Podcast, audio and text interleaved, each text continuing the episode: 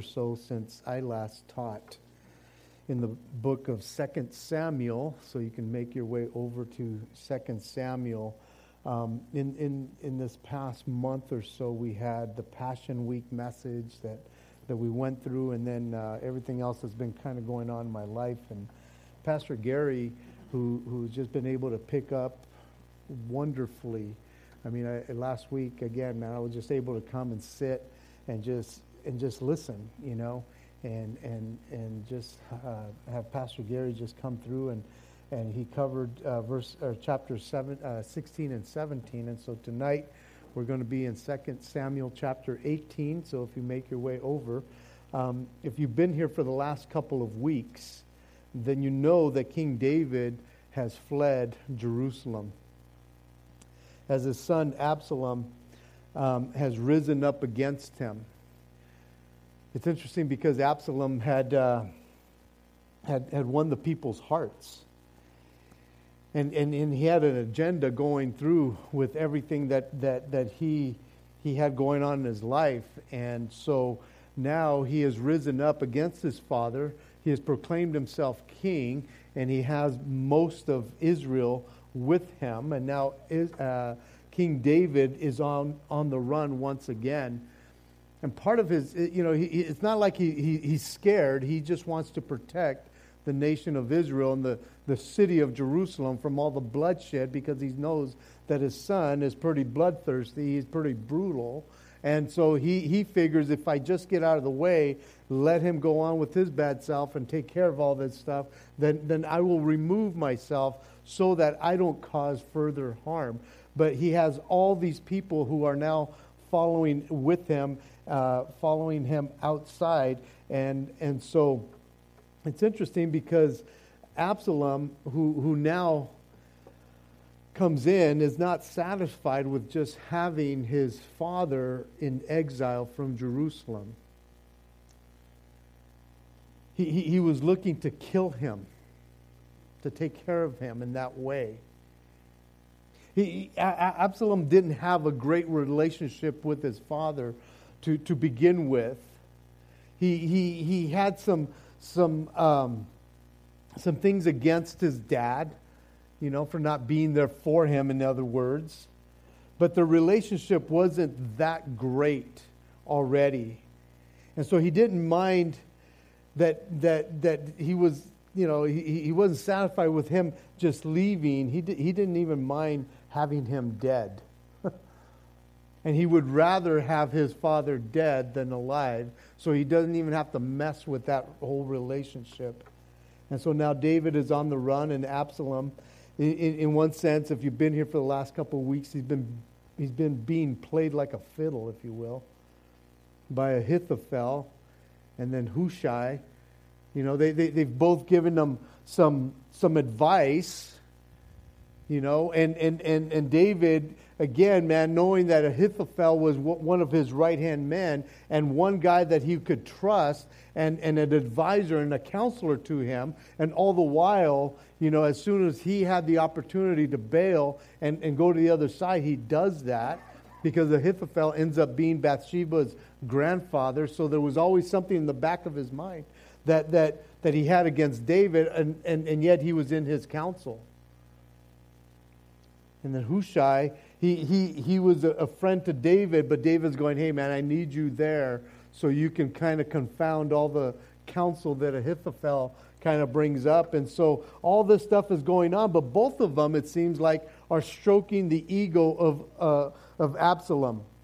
You know, they're, they're, they're propping him up, man. And, and I think he, he, is, he is believing his press releases, if you will, of, of what's going on. And it almost seems like, like pride has captured the heart of Absalom. Even though he captured the hearts of everybody, pride in himself, he has been captured by that. And as you know, or you should know, pride goes before destruction and a haughty spirit before a fall, it says in Proverbs 16 18. And during all this time, the Lord has given David time to regroup to, to put a strategy together, a plan together to be able to, to take care of this. You know, and David, David's been a he's been a warrior all his life, man. He he is he's been a man of war from his youth, but Absalom's pride has blinded him of that fact. And I'm sure he thinks, oh, this old man, what does he know now? I'm ready to take over. And it will cost him dearly.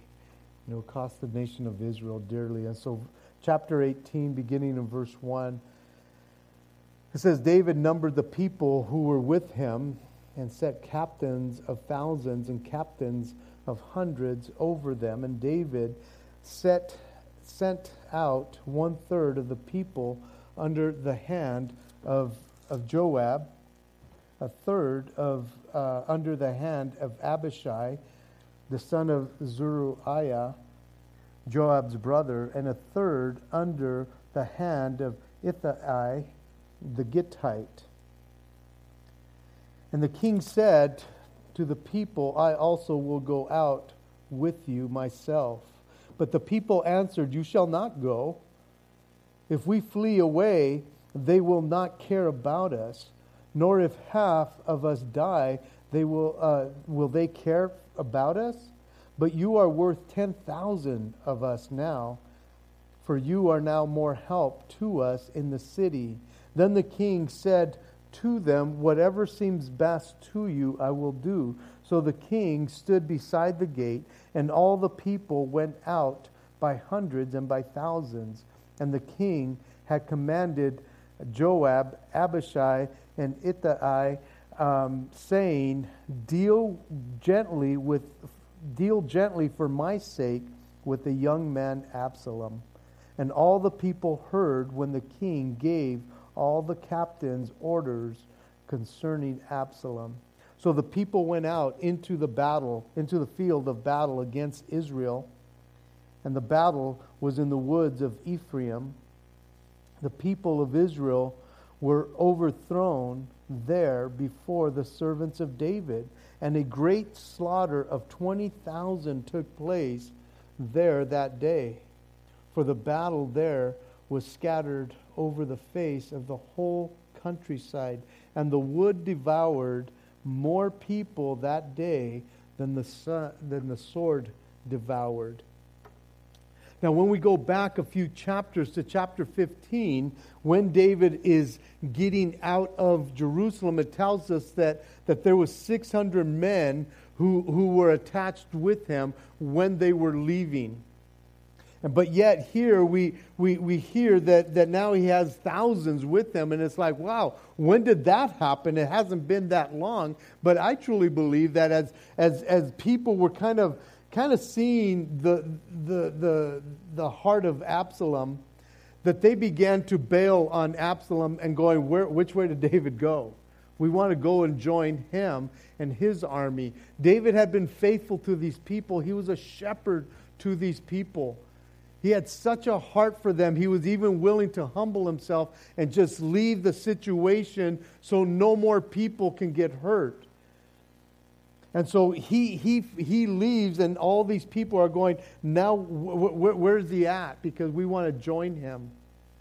And it is possible, very probable, that in this window of time, more and more, we're beginning to see the writing on the wall in regards to Absalom that he was a very prideful man. We, we, we know from er, other chapters that he was a very handsome man. It says from the sole of his, or from the top of his head to the sole of his feet, there was no blemishes on this man. He was it, man. He was, he had it all. And I think his head was so big as well because he, he, he, he enjoyed all of that. And so I believe a lot of these people were rejoining David's army. It still wasn't what he had, but it was a lot more than when he left with. And there's something to be said about consistency, about maturity and humility. And this is what we see in the heart of David. We see a man who has been consistent throughout the years. Oh, he's had his faults, he's had his flaws, but he has been consistent in, in leaning into the Lord in understanding what the Lord had for him. And there's something to be said about maturity, about age, about time, and, and the trials that David went through and the things that he learned understanding that, that he wasn't going to fight in Jerusalem because at Jerusalem it would just have been a slaughter and it would just destroyed everything. And so, he, in his wisdom, in his years, he decided, let me get away from all of this. And he humbles himself. And so, there's something to be said about humility in the life of a, of a person. That, that's been consistent, that's, that's been growing in the Lord, that there, there is a humility that it should be attached to our lives to say, you know what, I'm not going to die on that hill. I'm going to go over here instead. I'm going to get away from the situation and, and, and not hurt anybody else. And I believe that what people started seeing in Absalom, it began to fade quickly. You see, you really can't trust a man who weighs his hair after he cuts it. There's something about that, you know. This guy had so much hair, it said, man, that when he cut it once a year, that he weighed it out, man. It was five pounds worth of hair. And it's like, man, you're really into yourself, aren't you? You know? And, and there's something about this man who, who, who, who thinks so highly of himself. And so David begins this great strategy, being the great strategist that he is. And he divides his army in thirds. Now we know about Joab and we know about Abishai that these guys had been proven men. He, these are his, his part of his mighty men that they had been with him. But Ittai, Ittai, Ittai, whatever his name is, the Gittite, had just joined him. When David was leaving, Jerusalem. He had just joined them. He had just been in exile himself and joined or, or came to Jerusalem the day before. But this man must have been a great leader to where a few days later, a few weeks later, David has put him in charge over a third of his company.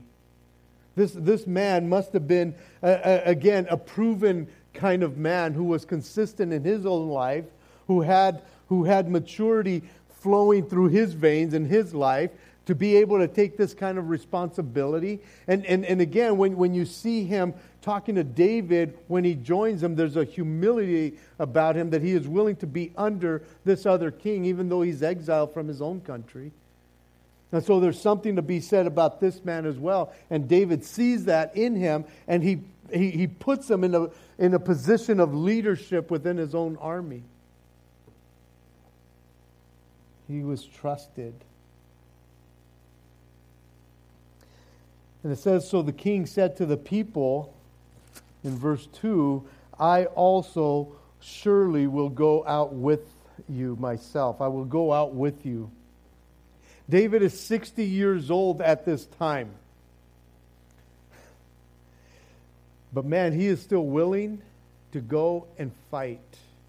He is ready to go to war. He has been a man of war his whole life. He has seen it all. And he's thinking, there's no way that I'm going to stay behind. His heart is to be a leader from the front, not a leader from the back. And his heart has always been that way. And I thought, even as I, I, was thinking of this, it's like, yeah, David, right on, man. You're an old man or getting up there in years. And, and, and, and yet you still want to be in the front lines. But I also thought, well, I wonder if he really wanted to just be in the front lines because he still wanted to protect his son who was out there coming against him. And I think that's a dangerous place for you, David. What, what, what you don't understand is that he wants you dead. You want life for him still. You want to protect him still, but he wants you dead, David. And perhaps, maybe, there's that feeling in his heart well, if I go out with the troops, then, then my son will be protected still. Oh, he knows the guys that he has around him, especially Joab and, and, and uh, uh, Abishai. But he says, I will go out with you. And it says that the people said, You will not, or you shall not go out. Exclamation point. You are not going to do that. I know you're the king. I know you're all, all those kinds of things. But man, oh man, you are more important to us staying behind than with us. And, and, and I, I, I love the fact that these people were so committed to David that they saw the value in this man. He says, You, you are worth 10,000 compared to us. Man, if we run away, nobody cares. They, they go after the king. They want the king. If, if, if he kills half of us, it's nothing in comparison if, if he captures the king. Then it's all over, David. So, so you cannot go with us, man. They valued him. Because if he got captured or killed, it would be all over. And all their hopes of ever going back to Jerusalem would be totally gone. And so the people truly loved their king because they knew his heart. They knew his humility. They knew that he was willing to put his life on the line for them. And so in return, they're going, no, let us take care of it. Let us put ourselves in danger so that you will, will be able to still lead this country with or without us. They knew that, that protecting him would be the betterment of the, of, the, of the nation. And so they were pretty adamant you're not going out with us. You are of more value to us alive than dead. We're expendable. You're not, David. And so, again, man, you just see the heart of these people for their king. And, and, and I, I assume, just kind of reading this, that reluctantly, David says to them, Whatever seems best to you, I will do. A man's got to know his limitations. He's got to know his limits. And, and David is going, okay, if that's what you guys think, if you guys think that that's the best thing for us right now, then I will stay behind. And I love the fact that, again, the humility that is shown here by a king towards his people, that he heeds the, the words or the voice of his people. But he stood by the gate. he was, he was going to get as close as he possibly can that they would let him, because as they're walking out, I'm sure he is saluting them, and, or however it was, but he's watching them go out and thinking, some of these guys aren't coming back, and they're doing it on my behalf because I should be leading this group, but they're telling me to stay behind. In chapter in, in, in uh, verses five through seven, it says here, and, and, and this is a hard verse. Verse five especially is a hard verse. Because here you have a king, here, here you have a king who has been exiled from his throne. He's been exiled from his palace, exiled from his city and even from his country because he's on the other side of the Jordan at this point. By someone who happens to be his son.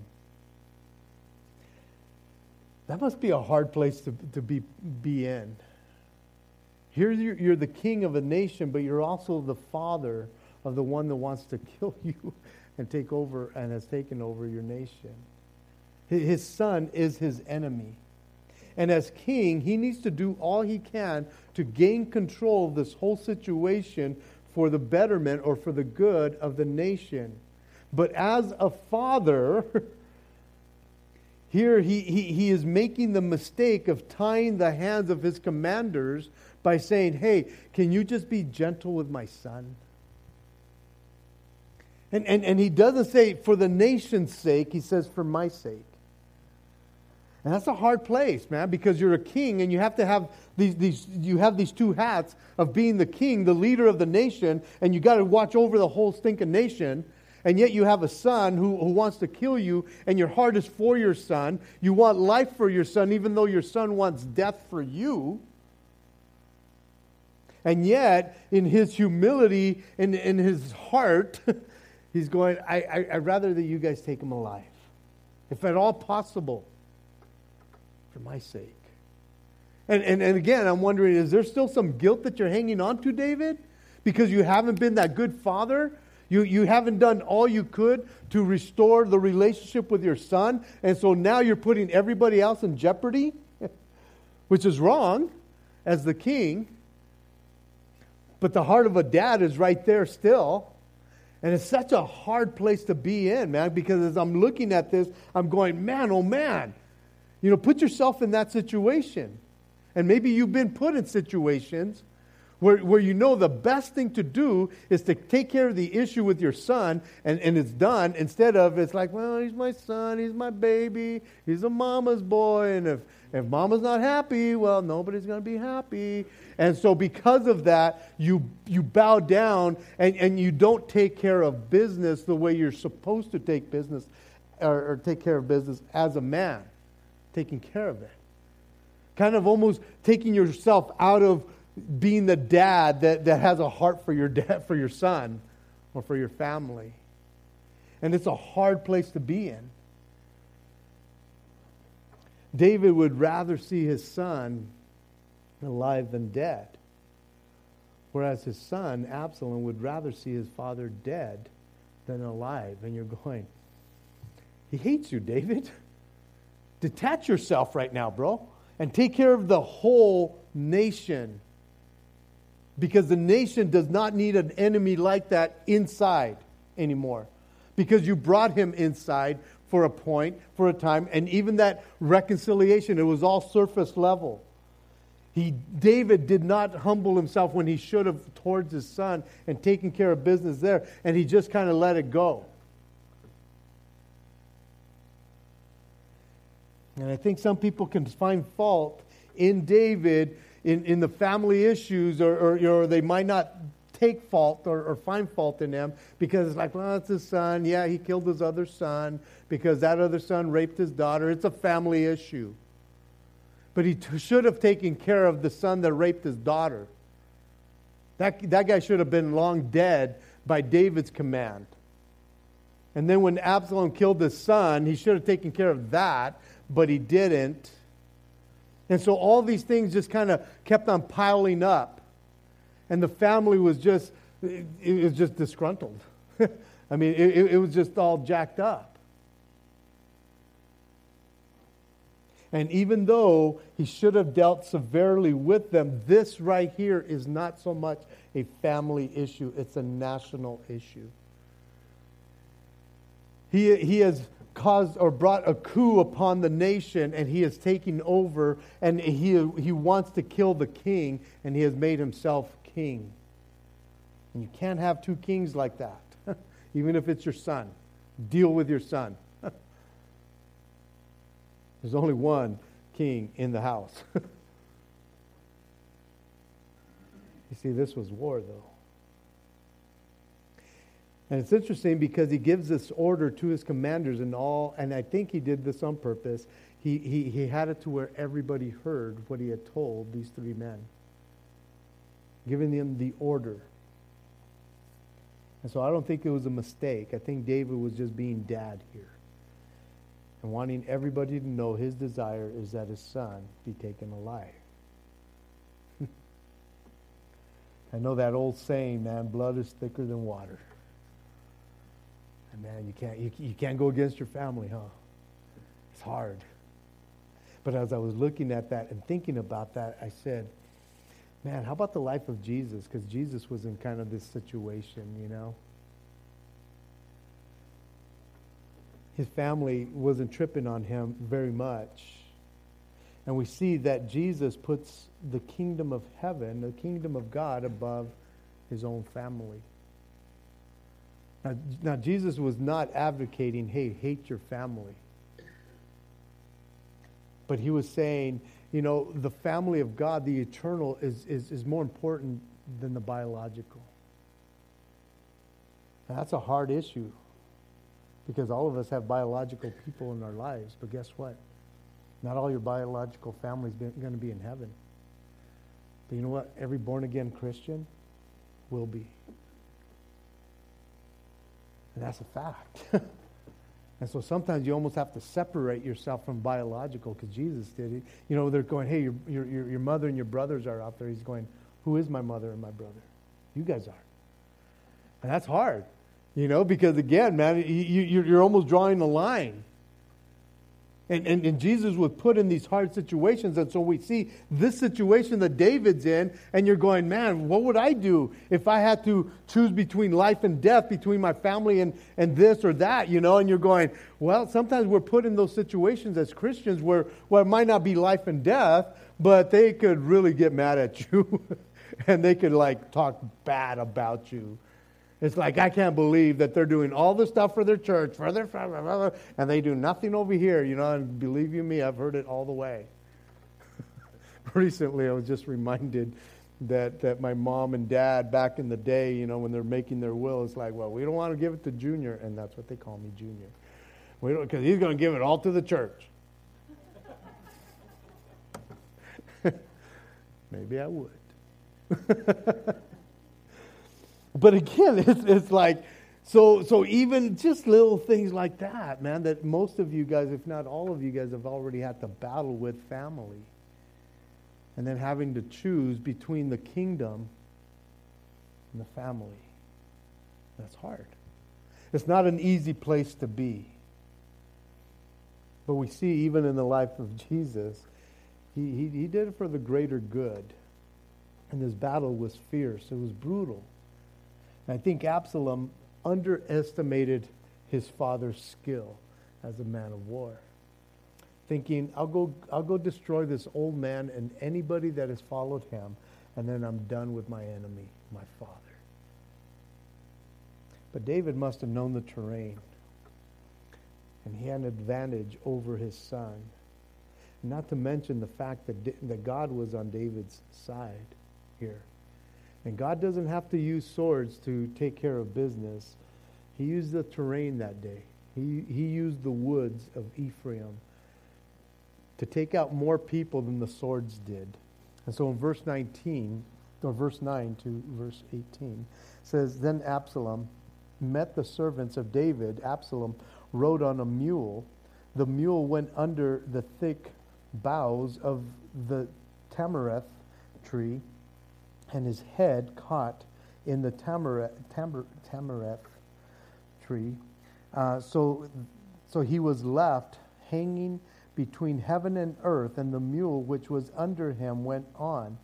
Now, a certain man saw it and, and told Joab uh, and said, I saw Absalom hanging on the tree. So Joab said to the man who told them, You just saw him? And why did you not strike him there uh, to the ground?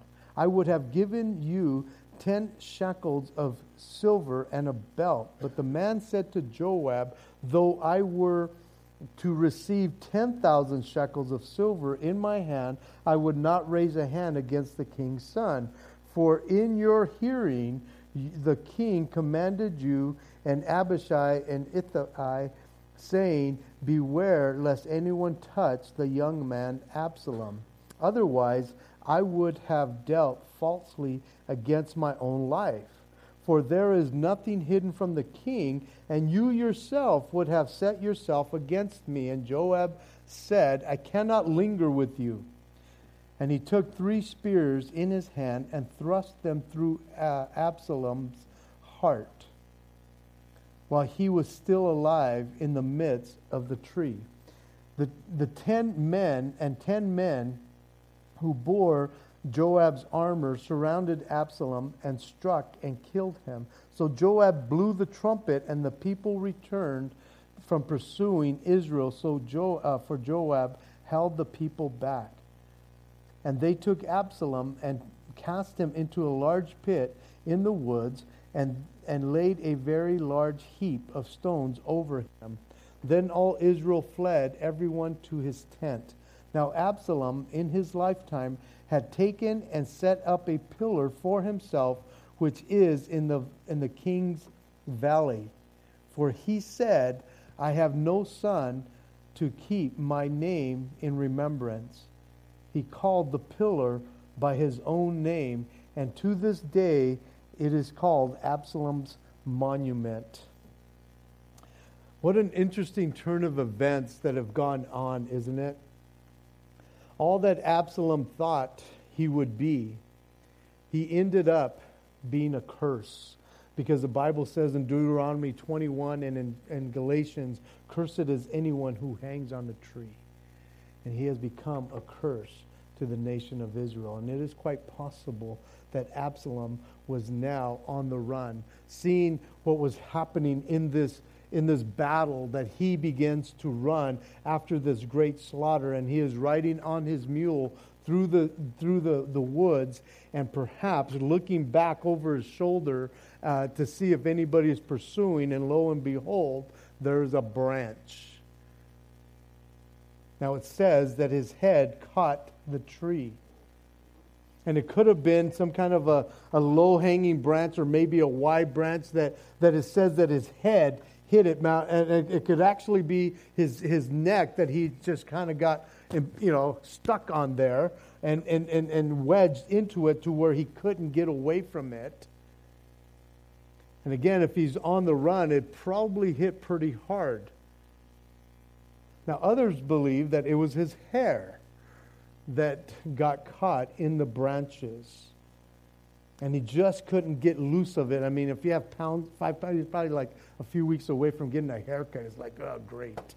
You know, if I would have just cut my hair, I would have just like slid under it. But my hair is like way up here. And, and, and there was no way to get loose of this branch. And it's interesting because, again, he thought so highly of his hair. And if it was his hair, man, it's his hair that done him, did him in, basically. Now, I, I do kind of want to lean towards the hair because if he was riding hard and, and his head or his neck hit a branch that hard, he probably would have died instantly, but it tells us that he was still alive. But either way, here, here he is between heaven and earth, it says. And it's kind of ironic that all he had going for him in the physical realm, his looks, his power, his pride, all the earthly things that he had, there was nothing that he could do in the earthly realm to help himself anymore. And he really didn't have anything going on in the heavenly realm as well. And so there was no one to help him either and he was left to himself, and he couldn't help himself. And so he was in a really bad place. And I like what one commentator said. He hung between heaven and earth, as unworthy of either, as abandoned by both. Earth would not keep him, heaven would not take him. Hell, oh, uh, therefore, opened her mouth to receive him. Now, I want to read from verses 10 to 15 in the New Living Translation. It says, David, one of David's men, saw what had happened and told Joab, I saw um, Absalom dangling from the great tree. What? Joab demanded. You saw him there and did not kill him? I would have rewarded you with ten pieces of silver and a hero's belt. I would not kill the king's son for even a thousand pieces of silver the man replied to Joab, We all heard the king say to you, Abishai and Ittai, um, For my sake, please spare young Absalom. And if I had betrayed the king by killing his son, the, and the king would certainly find out who did it, you yourself would be the first to abandon me. Verse 14, enough of this nonsense. You're making too much sense. Um, enough of this nonsense, Joab says.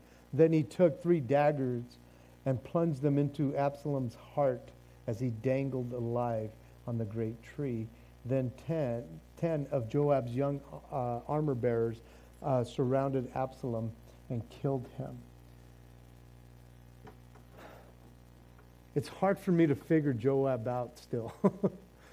where are you at, man? Because it was him who, who brought Absalom back to Jerusalem by, by tricking this lady or tricking David with this one lady from Tekoa and bringing this whole thing around. And then he brings him back and then he ignores him. And because he ignores him, Absalom goes and burns his field. And maybe there's a little revenge here going on about the whole field thing. But when it's all said and done, these two are cousins. They're cousins. But at the end of the day of this situation, Absalom was an enemy of Israel and an enemy of the king. And Joab, being the, the, the commander, understood, man, I know what the, what the commander told me, but I know what this guy will do if I keep him alive. So he kills him. He couldn't continue to live. Somebody had to die, and, and Joab figured it's better him than my king David because he would always be a threat to the kingdom. And I'm not sticking up for Joab by any means. But this is what pride does when it rears its ugly head. And it needs to be dealt with. And Joab dealt with it. And, and, and we see in verses 16 through, through 18 here that Joab blows the trumpet and the, and the war's over.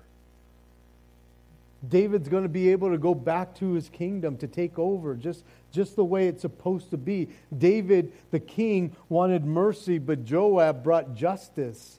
So was the king right and Joab wrong, or was the king wrong and Joab right in this situation?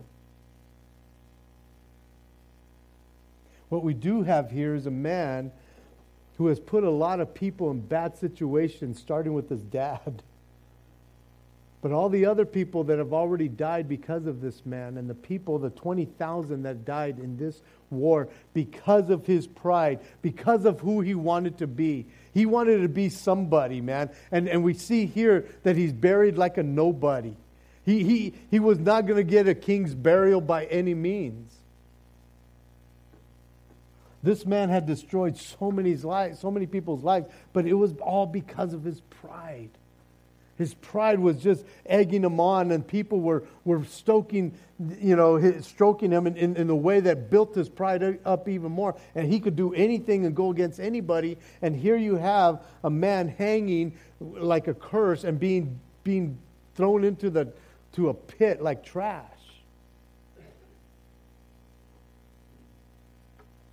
Because he wasn't a king. He made himself a king, but that's not what God had intended for him. Even though he had royal blood on both sides, he was not going to be the king of Israel. And he wanted it so bad. He wanted to go down in history as the king, and he wanted to be remembered as a king. And yet we're looking at his story thousands of years later, and, and, and the guy dies this, this feeble death, you know? And it's all because of pride. And that's what pride does, man. It, it just brings you to a place where it destroys people around you and it destroys you. It destroys us. That's what pride does. God resists the proud, the Bible says, but gives grace to the humble. In Proverbs 27 2, it says, Let, a, uh, let another, man's, uh, another man praise you and not your own mouth, a stranger and not your own lips. And this guy was building everything up for himself. He believed his press releases, what everybody was saying about him. Now, it's interesting because in, in, in, chapter 14 of 2 Samuel, it tells us that Absalom had three sons and one daughter. And somewhere along the line, he lost his three sons because he says there is no son that, that, that, will, re, that will carry my name. And so somehow, however it happened, man, there was a lot of tragedy, a lot of hurt that went on in this man's life. He had a sad life. But you see, he let pride rule his life. And he never allowed humility to rule his life. It's almost like he, he was so hurt by everything that had gone on in his life. But the Lord was not far away from him. And yet he never turned to the Lord. He really didn't. Absalom probably felt that everybody owed him something, especially his dad. And man, I know that there's people in our lives, and maybe you're one of them, man, that you always go back and you, you blame everybody else, and it's like, okay, stop. Knock it off, man, because you're going to end up like an Absalom here. That pride just eats at you, and you cannot humble yourself anymore. You end up having a sad life. you end up being a curse instead of a blessing to people. he never quite got what he wanted. He was always he was always pursuing it, man, and in that pursuit he died. And he ended up hurting a lot of people along the way.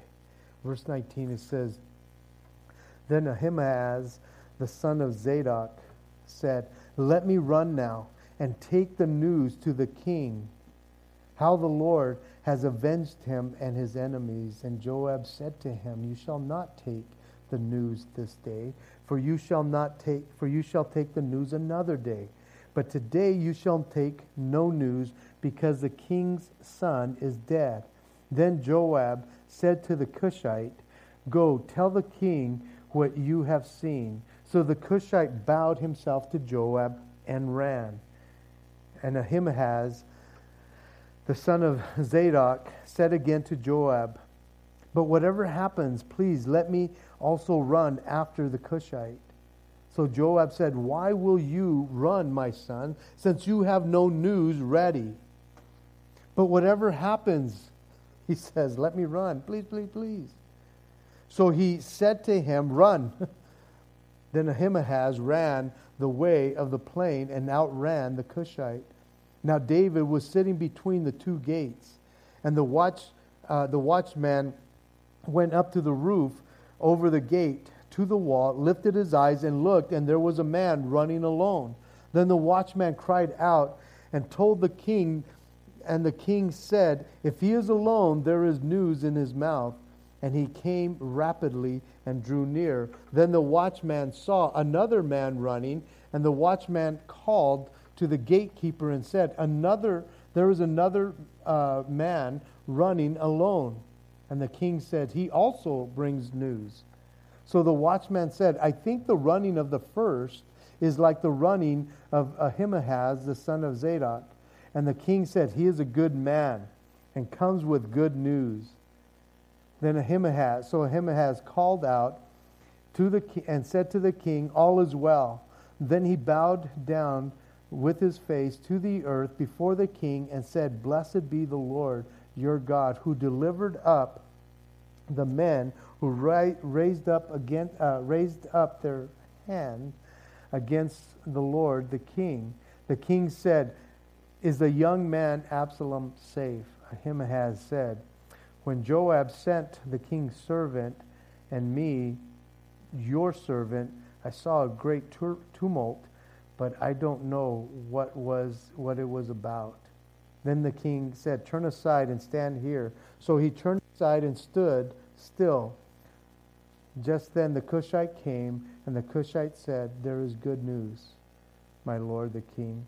For the Lord has avenged you this day as all, of all those who rose against you. And the king said to the Cushite, Is the young man Absalom safe? So the Cushite answered, May the enemies of my lord the king and all who rise against you to do harm be like that young man. Then the king was deeply moved and went up into uh, to the chamber over the gate and wept.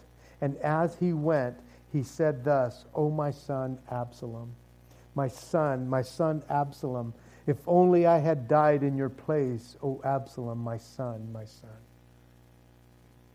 Ahimaaz here He's one of those people that, that wants to have some kind of importance. It's like, here, let me go and take care of the situation. And I think Joab was trying to protect him. It's like, it's not good news that you have. And you're not good at good, giving bad news. And we know that King David, when, when others have come to give him news about killing King Saul or king, killing the, the, the king's son, he had them killed. So maybe uh, Ahimaaz, you don't want to be that. I have the Cushite here who knows tact. He knows how to go take care of this. But he's like, but I want to go, I want to go take care of this. And it's interesting because the roads that they take, the, the, the Cushite takes, takes the, the harder terrain road, and yet uh, Ahimaaz takes the plain, the easier road, it's a longer road, but he beats them there, and he's a runner. and yet he has nothing really to say. He doesn't use tact. He doesn't know how. He just wants the good news. This is good news. Hey, I don't care about the other good news. How's my son? Oof, well, yeah, um, I don't know what happened to your son, and he's lying because he does know. But he doesn't know how to break it to the king. And yet the Cushite, he takes the harder road and he gets there, but he knows how to talk to the king. He used tact. Someone defined tact, as I learned, as the knack of making a point without making an enemy. he knew how to say it. And if you don't have to, something to say that, that, that you can use tact, then don't say anything, man.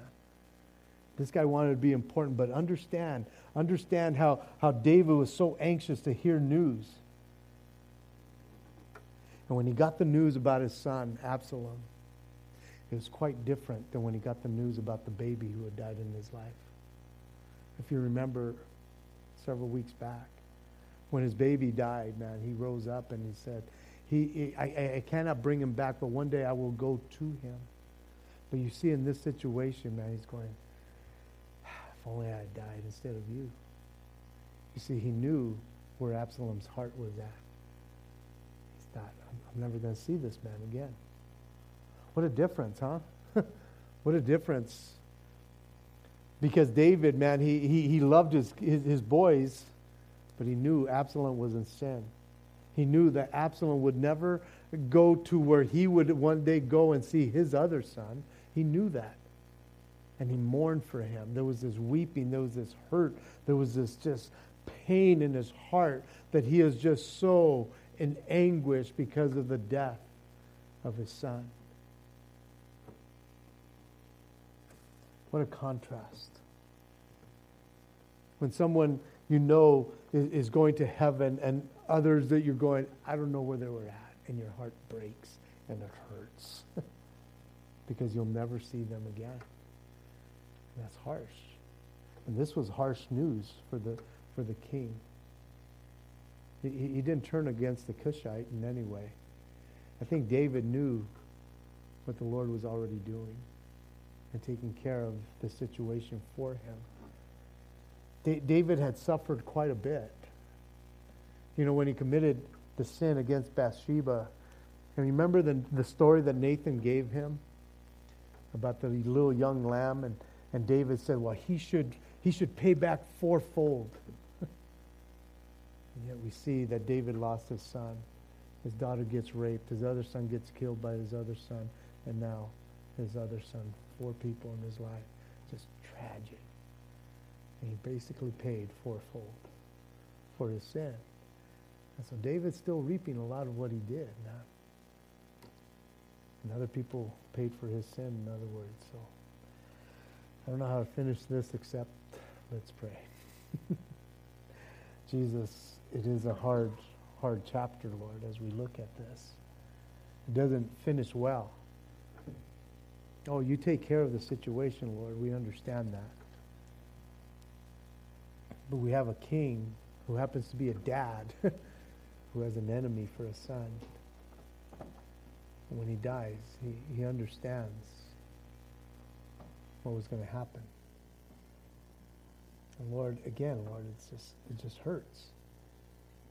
It hurts, Lord God, when we when we read uh, an example that you give to us in your word, Lord God, but you give it to us for a reason, Lord, so that we can learn what pride does in people's hearts.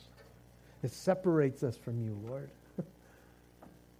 you say that, that, that, that, that, that you will lift up the, the humble, but you will put down the pride, the prideful, Lord, and we see a picture of that here. And Absalom never humbled himself before you, Lord. And the end is tragic. But I pray for my brothers and sisters here, Lord. We all battle with pride. It's something, Lord God, that, that is just within us, that, that is so often just wanting to rear its ugly head in our lives, Lord God. But you've given us your spirit, Lord. The same spirit that, that, that, that humbled himself and bowed down and washed his disciples' feet. You've given us that same spirit to humble ourselves in any situation, with anybody, Lord. And I just pray, God, that we would take heed to a story like this, to an example like this that you give to us, Lord, that we might be able to be humble. God, thank you. Thank you, Lord, for these examples. I pray that you would help us in dealing with the pride in our life, Lord. So we thank you and we praise you in Jesus' name. Amen. If you need prayer for anything, man, please don't leave here without getting some prayer. You know, we've got people up here